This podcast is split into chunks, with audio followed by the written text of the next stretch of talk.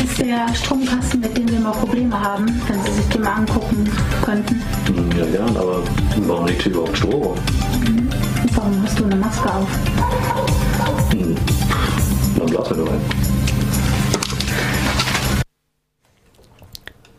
Dialoge wie solche finden die Freiburger Studierenden Kira und Leon ganz schön nervig. Daher haben sie beschlossen, selbst Pornos zu produzieren. Fair, feministisch und in Freiburg. Aber was meinen sie eigentlich mit diesen Begriffen? Um das herauszufinden, habe ich mich mit ihm in einem Café getroffen. Euch zum Ziel gesetzt, feministische Pornografie zu produzieren. Aber was versteht ihr eigentlich unter feministischen Pornos? Feministische Pornografie kann sich bei zwei Definitionen von Mainstream-Pornografie unterscheiden. Einerseits besagt es, dass Frauen an der Produktion beteiligt sind und das eben nicht nur als Darstellerin, sondern auch als Kamerafrau, als Produzentin oder als Regisseurin. Das ist ein Teil der Definition.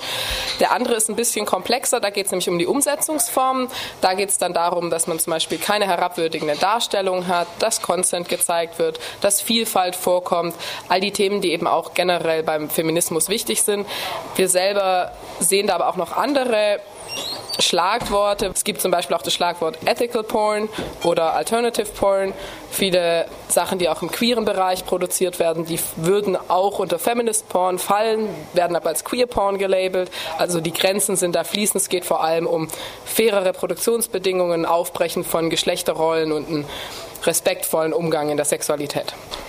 Ist dann queere Sexualität oder auch unterschiedliche Gender-Identitäten Thema eurer Pornografie? Wir wollen uns von der Ausrichtung unserer Pornografie eigentlich gar nicht einordnen. Wir wollen uns da möglichst breit aufstellen. Wir wollen auch Vielfalt zeigen in unseren Filmen. Das ist uns ein ganz, ganz wichtiges Anliegen, weil Sexualität eben nicht nur schwarz-weiß ist, sondern da eben so viel mehr da ist. Und da wird es eigentlich auch interessant. Oft wird ja Sexualität nur auf den Koitus oder Oralsex reduziert. Habt ihr da dann auch ganz neue Formen von Lust, die aber trotzdem zur Erotik gehören? Also wir wollen in den expliziten Teilen unserer Filme überhaupt gar keine Vorgaben machen für die Darsteller. Wir wollen das Spektrum natürlicher Sexualität porträtieren und natürlich, da kann all das, was du genannt hast, dazugehören und noch so viel mehr das kommt dann eben ganz darauf an, auf die Leute, mit denen wir zusammenarbeiten werden und was die eben mitbringen und was die auch vor der Kamera zeigen wollen. Es bleibt den Leuten überlassen. Also da wollen wir auch keine Grenzen setzen, solange es eben als safer Sex erfolgt und solange da eben expliziter Consent zu sehen ist. Wie konkret geht ihr an die Sache ran? Wir drehen jetzt einen Porno. Wir wollen in der Produktion ganz klar fair produzieren. Das heißt, wir überlassen den Darstellern, was in den intimen Szenen passieren soll. Es gibt jederzeit die Möglichkeit, auch abzubrechen. Wir wollen da überhaupt keine Vorgaben machen, außer dass wir Safer Sex darstellen wollen und ganz klar explizit Consent.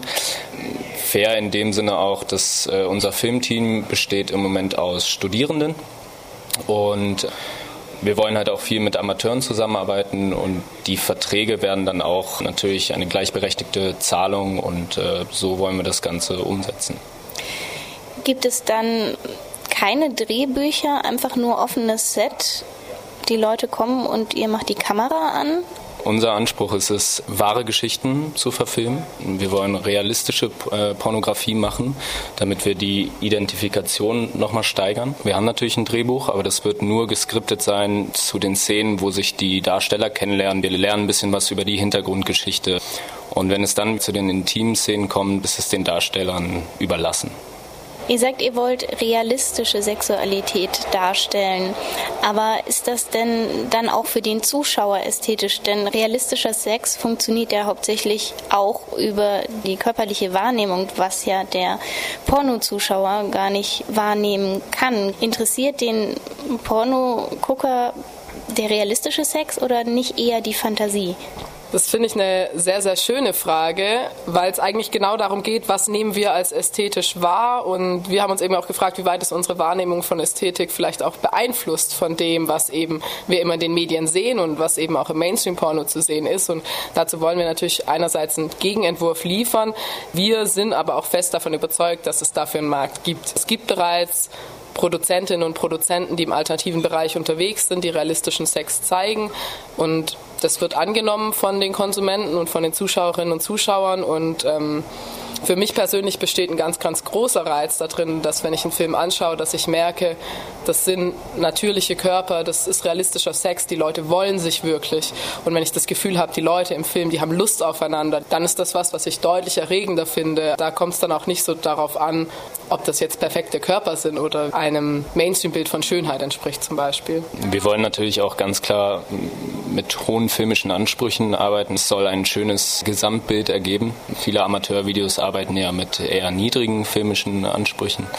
Und ähm, was auch ganz klar bei uns der Fall ist, wir wollen keine dummen Dialoge oder keine unrealistischen Settings. Das macht vieles kaputt, was ein Porno eigentlich übertragen kann. Auf eurer Website schreibt ihr auch darüber, welche Bedeutung Pornografie pädagogisch gesehen hat, dass doch sehr viele Jugendliche schon in sehr jungem Alter Pornografie konsumieren und dadurch ja auch ihre Vorstellung von Sexualität geprägt wird. Wie wollt ihr diesen Jugendlichen ein Gegenbild präsentieren? Wie kommen sie an eure Pornos? Das ist eine tatsächlich sehr schwierige Sache. Wir produzieren natürlich erstmal ganz klar für den Erwachsenenmarkt. Ähm, wir sind uns aber eben der Problematik bewusst, dass das, was im Internet ist, sich auch immer weiter verbreiten wird. Und genau aus der Überlegung heraus wollen wir eben ein Produkt schaffen, von dem wir mit gutem Gewissen sagen können, wenn Jugendliche unsere Filme sehen, dann wird es keinen negativen Einfluss haben auf deren sexuelle Entwicklung. Das Problem bei Mainstream Pornografie ist eben oft, dass es nicht einvernehmlich geschieht oder dass das sehr unrealistische Praktiken und Settings sind und dass sich dann manche von ihnen vielleicht unter Druck gesetzt fühlen, Sachen auszuprobieren, für die sie sich noch nicht bereit fühlen. Wir wollen deswegen sexualpädagogisch fundiert arbeiten. Das heißt, unsere Drehbücher, unsere Geschichten werden wir mit Sexualwissenschaftlern, Sexualwissenschaftlerinnen und Sexualpädagoginnen und Sexualpädagogen durchsprechen, das, damit wir uns eben auch sicher sind, dass ist so in Ordnung, wie wir das darstellen wollen. Das ist auch pädagogisch so in Ordnung. Und in Bezug auf Verhütung oder auch Krankheitsprävention ist bei uns ganz klar die Devise, wir zeigen Safer Sex dem Kontext entsprechend. Also das heißt, wenn wir die Geschichte verfilmen, wo sich jemand gerade erst frisch kennengelernt hat, dann wird es bei uns keinen Sex ohne Kondomszene geben. Wenn aus dem Kontext heraus klar ist, dass die Protagonisten in einer langjährigen Beziehung sind oder in einer längeren Beziehung sind, dass Krankheitsprävention eben ein bereits geklärtes Thema ist und anderweitig verhütet wird, dann kann man eben das in dem Kontext auch darstellen, dass man da eben zum Beispiel ohne Kondom miteinander schlafen kann. Aber genau diesen Kontext braucht es eben auch. Ja, das wollen wir angehen, damit eben Porno nicht mehr unbedingt jugendgefährdend ist, sondern vielleicht auch das Gegenteil irgendwann. Aber trotzdem, wir produzieren eben für den Erwachsenenmarkt, aber mit dem Hintergedanken, was im Internet ist, verbreitet sich eben.